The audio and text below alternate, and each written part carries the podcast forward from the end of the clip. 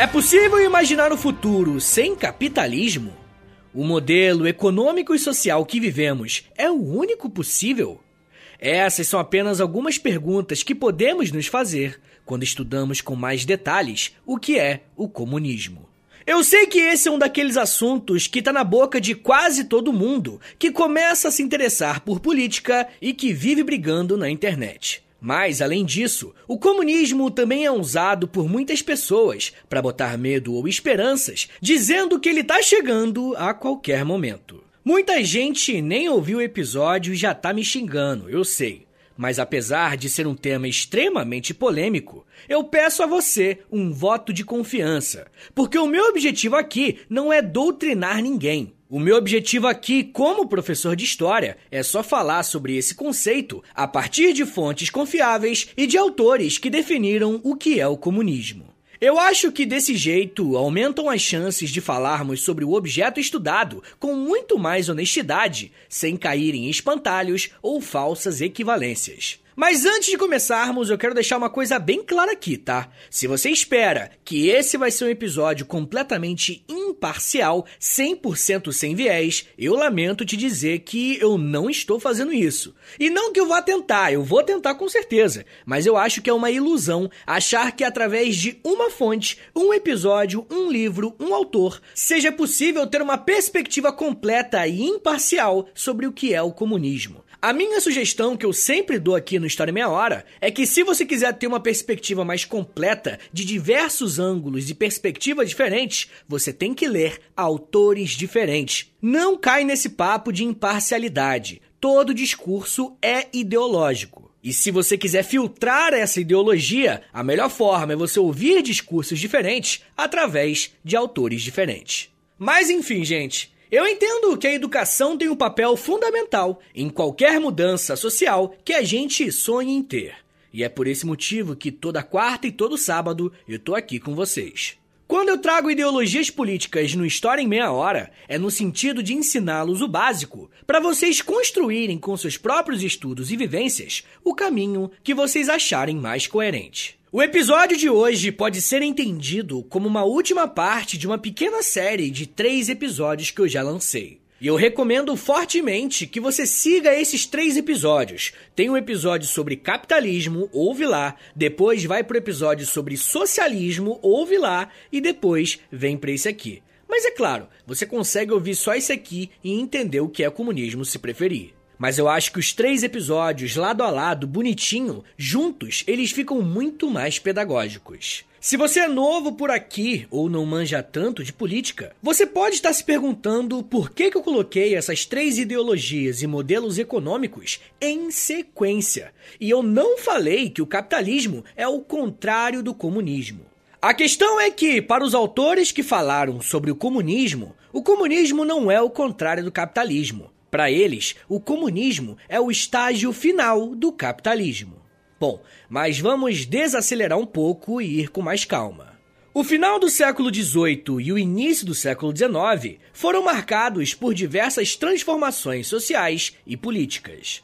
Provavelmente, uma das mudanças mais impactantes tenha sido a Revolução Industrial, que começou na Inglaterra. Foi a partir desse fenômeno que artesãos foram perdendo seu espaço nas cadeias produtivas e fábricas foram ocupando esse lugar. O trabalhador agora precisava trabalhar por um salário e, se não fizesse isso, não tinha mais como garantir a sua subsistência.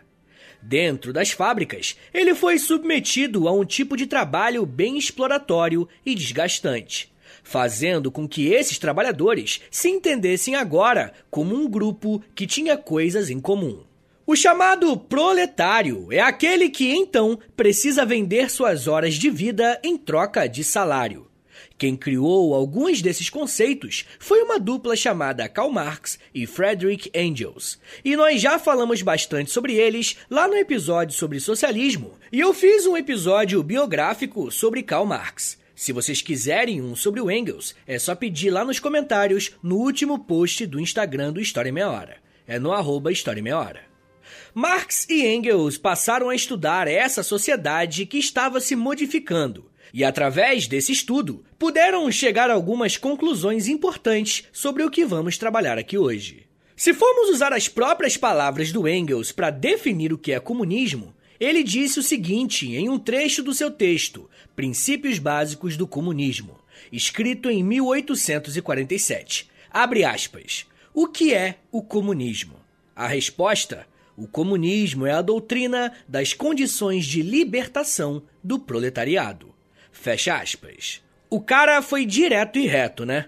Só que, para compreender essa resposta de um dos maiores teóricos que já passaram nesse mundão, precisamos meio que dividir essa frase para conseguir compreender cada ponto. Em primeiro lugar, o que é uma doutrina? O historiador Ian Neves, do canal História Pública, publicou um vídeo sobre comunismo e ele me ajudou bastante nesse episódio. O Ian lembrou que, ultimamente, a palavra doutrina vem sendo muito mal usada e acabou tendo uma conotação negativa, e muita gente quer se afastar desse termo. Só que doutrina nada mais é do que um conjunto de princípios, de bases que sustentam alguma coisa. Beleza, então o que o Engels está dizendo é que o comunismo é o conjunto de princípios que trarão a libertação para os proletários. A pergunta que você pode se fazer nesse momento é: mas libertar as pessoas do quê? O que Marx e Engels vão defender é que o proletariado será livre das classes. Mesmo que a gente esteja muito acostumado a usar o termo classes sociais para se referir às pessoas pobres, classe média e rica, de acordo com Marx e Engels, classe não é isso. Para esses autores, após o capitalismo industrial, o que existe é a burguesia e o proletariado. A burguesia é a galera que é dona dos meios de produção, enquanto o proletariado são todas as pessoas que precisam de salário para sobreviver. A melhor forma de explicar isso é a seguinte: não importa quão alto seja o seu salário, se você for demitido hoje, você consegue ficar sem salário por quanto tempo? Se a sua resposta for dias ou meses, eu tenho uma notícia para você. Você é proletário, pois vende as suas horas de vida em troca de dinheiro, de um salário. De forma resumida, se você recebe salário, você é um proletário.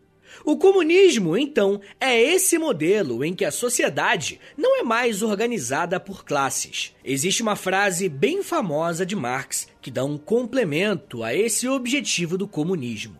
Marx diz o seguinte, abre aspas, o comunismo pretende acabar com a exploração do homem pelo homem.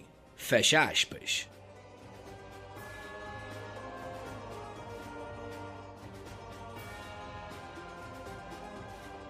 Você só está ouvindo o História em Meia Hora por conta da internet, e isso é maravilhoso.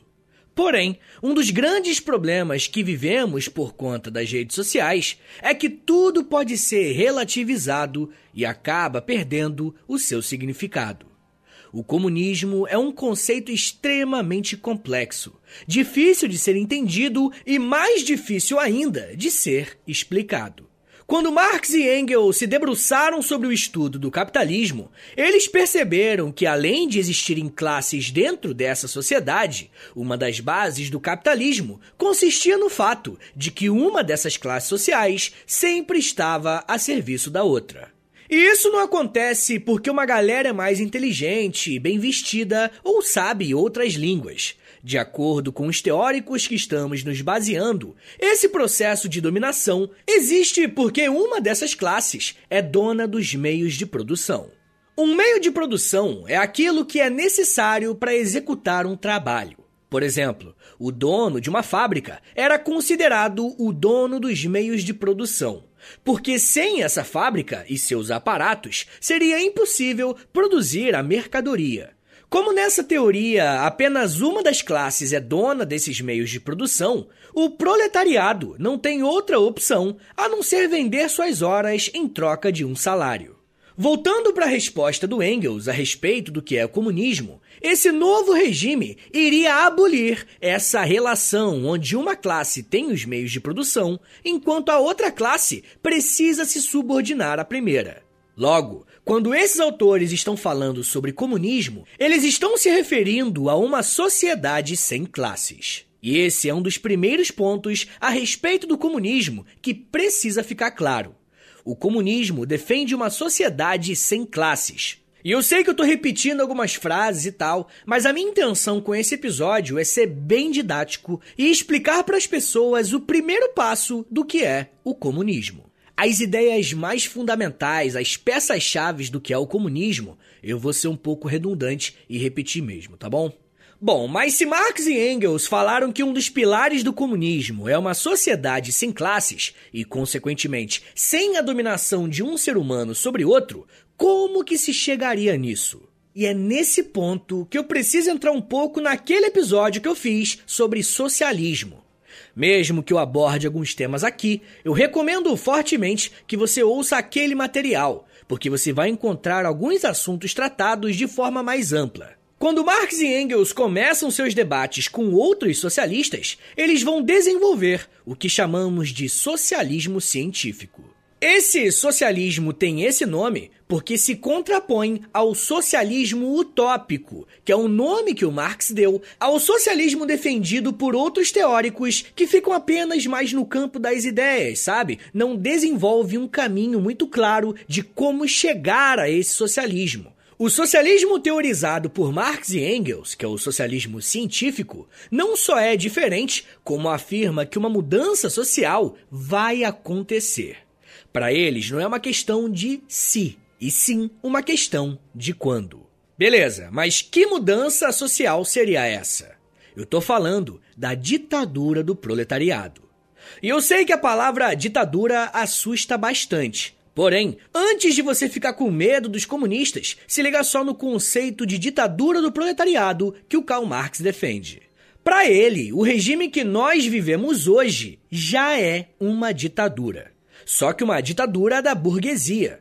E vamos tentar imaginar um exemplo. Quem tem mais força política? Milhões de trabalhadores que acordam dia após dia bem cedinho, que precisam trabalhar para sustentar as suas casas e suas famílias, ou meia dúzia de donos de bancos que provavelmente têm o número do WhatsApp do presidente, do ministro, do deputado e por aí vai. O que eu quero dizer é que, no modelo que vivemos hoje, mesmo com o proletariado sendo a maioria esmagadora, não temos tanto poder e influência do que um pequeno grupo de burgueses. Para Marx, isso define a ditadura da burguesia. Nesse sentido, a ditadura do proletariado seria marcada pela tomada do poder desse proletariado. Seriam esses trabalhadores que assumiriam as rédeas do Estado e as medidas seriam tomadas em favor da população e não o contrário. Para esses autores, esse processo só vai acontecer a partir de uma revolução proletária. Então isso já é comunismo? E a resposta é não. Esse cenário que eu acabei de descrever para você é o socialismo, que deve ser entendido como um caminho até o comunismo. É um degrau antes do comunismo. E aqui vai o segundo pilar do que é o comunismo. Já vimos que o comunismo será uma sociedade sem classes. E agora eu quero falar para vocês que o comunismo será uma sociedade sem Estado.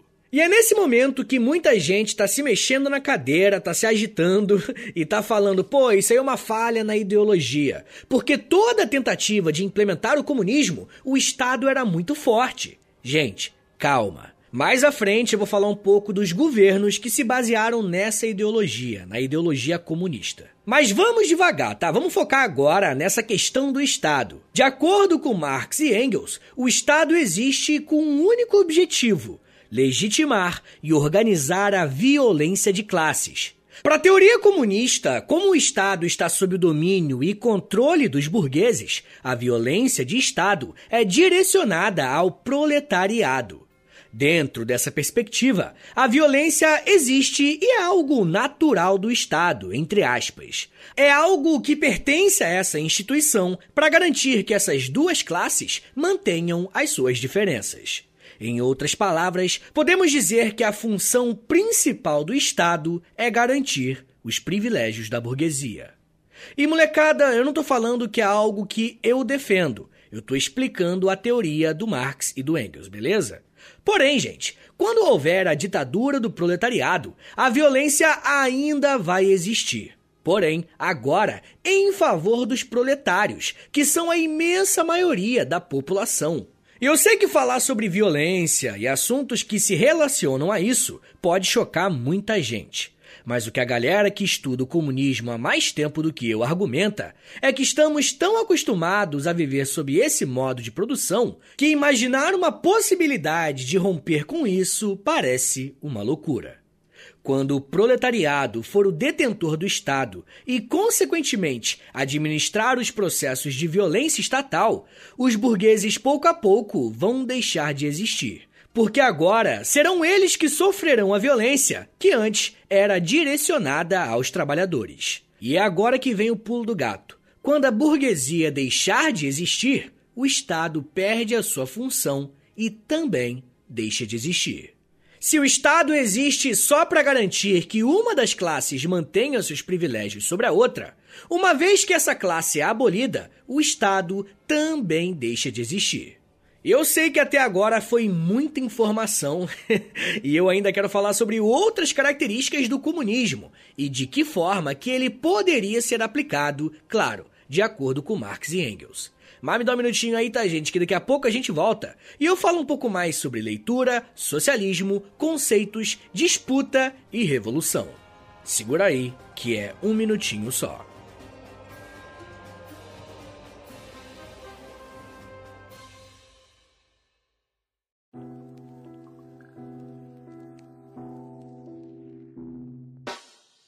O História em Meia Hora é parceiro da Loja. Acesse loja.com.br, é Loja escrito L-O-L-J-A, e pesquise pelo História em Meia Hora. Lá você vai encontrar blusas, camisetas, regatas, moletons e muito mais produtos exclusivos do nosso podcast, tá? Só tem no História em Meia Hora e lá no site da Loja. Tem uma blusa que é uma mistura do Lampião com Akira, tem uma que é da Cadela Laika, tem uma que é o Street Fighter, só que com figuras históricas do Brasil. Gente, tem muita coisa irada por lá. Lembrando, é claro, que quando você compra um produto na Loja, além de você ficar todo bonitão ou bonitona, você ajuda o História em Meia Hora a continuar de pé. Então, obrigado. Acesse agora loja.com.br e pesquise por História em Meia Hora. loja.com.br e digita na busca História em Meia Hora. Valeu, gente!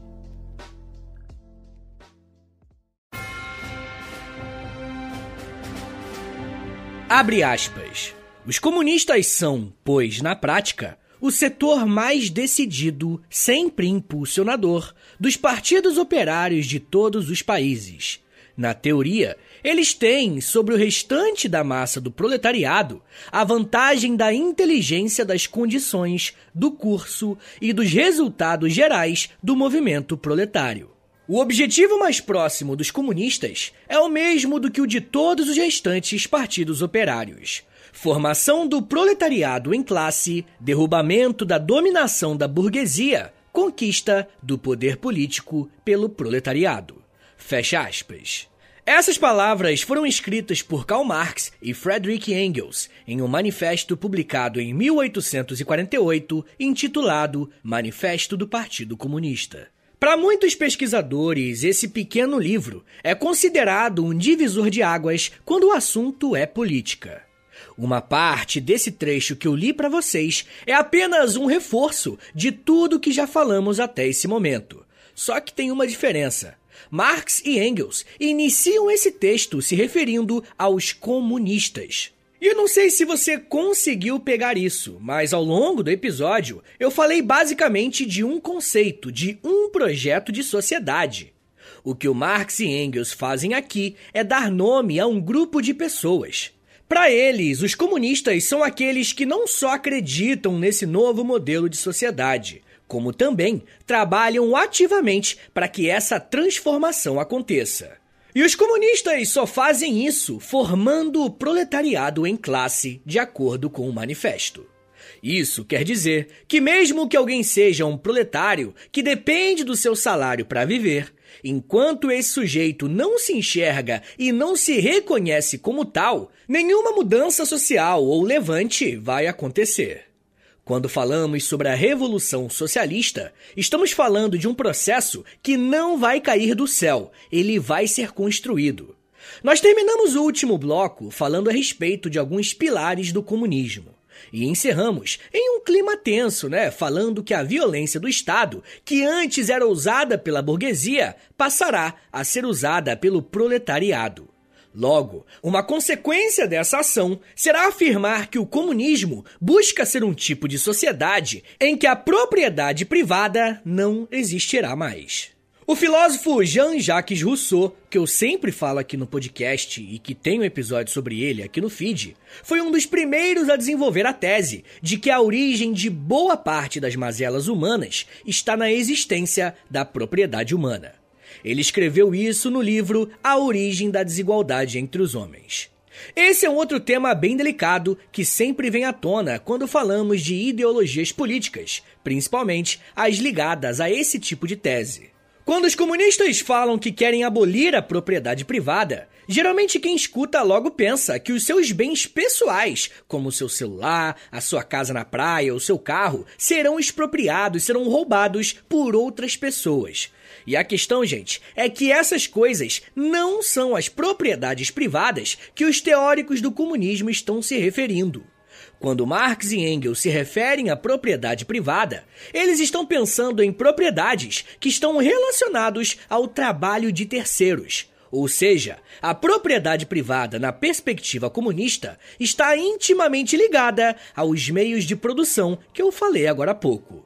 Um exemplo bem bacana que facilita o nosso entendimento é o seguinte: os milhares de hectares de terra pertencem a poucos burgueses ligados ao agronegócio. Negar a propriedade privada é dizer que a imensidão de terra será da população como um todo, e não apenas de um pequeno grupo de burgueses. Lembrando que eu estou explicando a teoria comunista, tá? Eu não estou falando o que eu acho que é certo ou o que eu acho que é errado. Eu estou só trazendo para vocês o que o comunismo defende para você aprender. Mas de qualquer forma, gente, mais uma vez, precisamos nos recorrer ao Engels. Em seu livro sobre as doutrinas do comunismo, ele argumenta que essa mudança em relação à propriedade privada acontecerá durante o socialismo, que é aquele modelo de transição para o comunismo.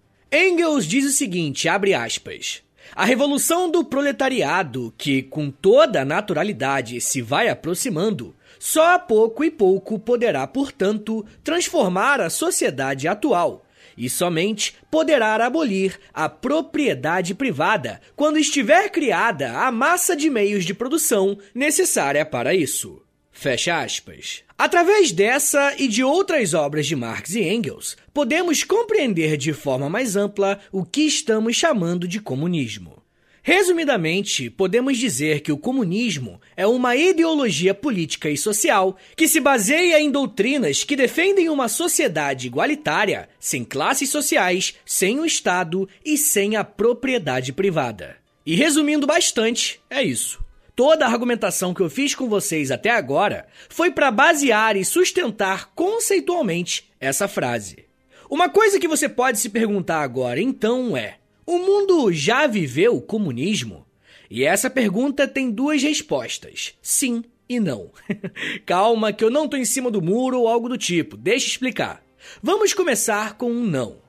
De acordo com o próprio Engels, o comunismo só existirá quando for aplicado em escala global. Beleza, mas de onde que eles tiraram isso? Bom, temos que lembrar mais uma vez que Marx e Engels escreveram as suas teses na segunda metade do século XIX. A essa altura, muitos países ainda estavam engatinhando em seu processo de industrialização. A expectativa desses autores era que as revoluções começariam a pipocar nos países com o capitalismo mais avançado, pois nesses lugares as contradições eram mais evidentes. E com contradição, eu quero dizer que estamos falando de sociedades capitalistas que produzem riqueza, produzem mais máquinas e a sua população começa a entrar na miséria extrema e trabalhar sob péssimas condições. Engels afirmava que quando todos os países desenvolvessem esse tipo de contradição, a revolução seria inevitável.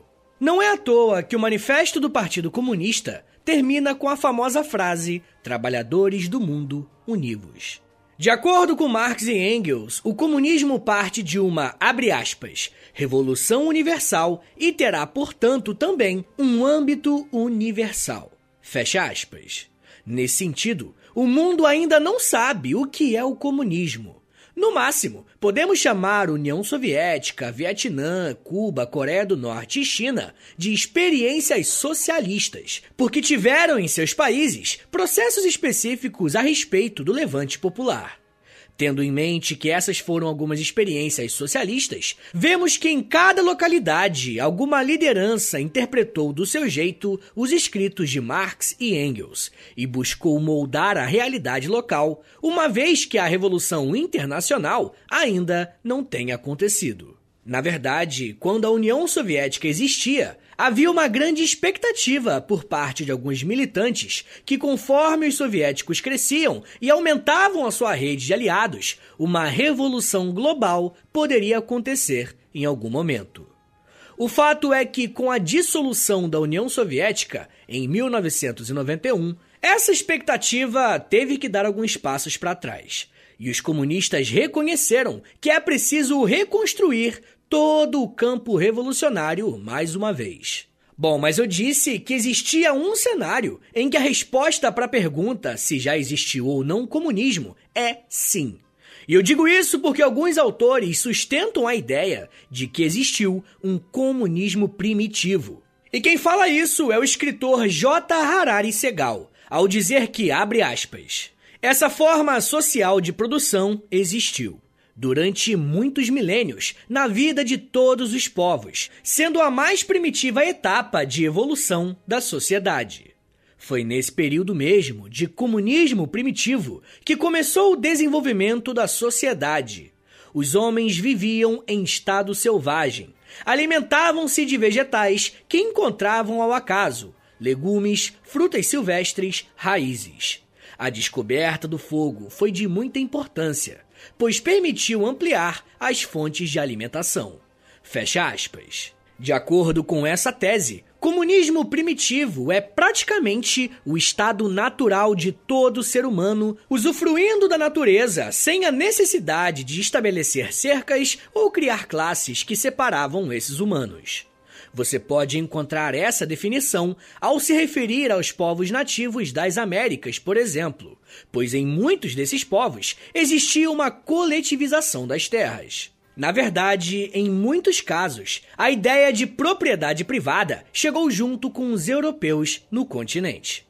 Já autores como Richard Pipes afirmam que o comunismo primitivo pode ser encontrado na Grécia Antiga, pois era possível observar algumas sociedades que dividiam as terras e viviam sem classes sociais. Com o surgimento do cristianismo, algumas pessoas defendem que princípios cristãos de abdicação de riquezas e compartilhamento de bens também pode ser encarado como um tipo de comunismo. Porém, estudando para esse roteiro, eu vi que alguns especialistas nos escritos da Bíblia afirmam que não se pode considerar uma experiência comunista, pois a propriedade privada era reconhecida, tanto que algumas pessoas vendiam suas terras para depois dividir. Para esses autores, o foco desse cristianismo inicial é diminuir a pobreza e não questionar a propriedade privada. Ou seja, tem um debate bem interessante aí.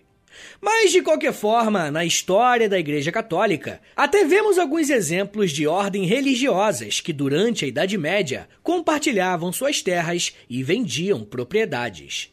No ano de 1516, um filósofo inglês chamado Thomas More escreveu um tratado chamado Utopia, que falava de um modelo de sociedade onde a propriedade seria comum e os governantes dessa sociedade administravam a propriedade a partir da razão e não pela busca do lucro ou algo do tipo.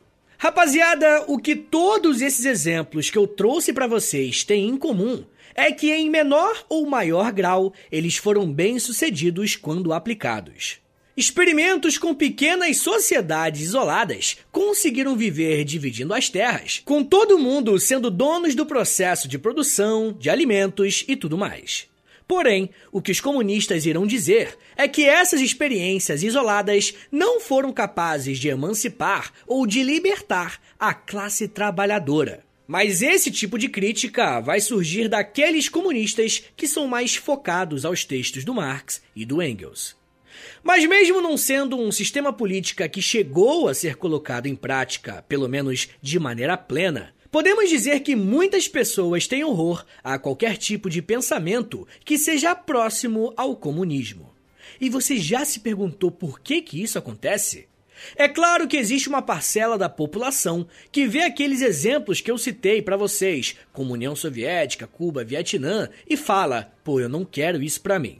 Mas também existe uma boa parte da população que simplesmente cai em propagandas e em discursos anticomunistas há muitos anos. E esse discurso anticomunista fica muito evidente em períodos eleitorais, onde simplesmente qualquer coisa vira comunista, desde aborto até crime organizado. E eu espero que com esse episódio você tenha entendido quais são as bases de fato do que é e do que não é o comunismo. De qualquer forma, eu quero fazer um episódio exclusivo para os apoiadores focado nessa questão da propaganda anticomunista, como surgiu e como que ela vem sendo usada até hoje. Se você quiser ouvir, é só clicar no link da descrição ou acessar apoia.se/História em Meia Hora e lá você pode escolher o seu plano de apoio se você quiser e puder, é claro. Mas mesmo sendo um conceito complexo e cheio de particularidades, não dá para achar que o comunismo pode ser ignorado em seu sentido histórico. Desde que foi concebido, diversos grupos da sociedade têm trabalhado para que esse novo modelo de sociedade seja colocado em prática. Porque para essas pessoas, a nossa realidade precisa ser transformada urgentemente. Mesmo que você seja alguém que detesta o comunismo, eu acredito que todos nós podemos fazer a pergunta: qual modelo de sociedade nós queremos que exista amanhã?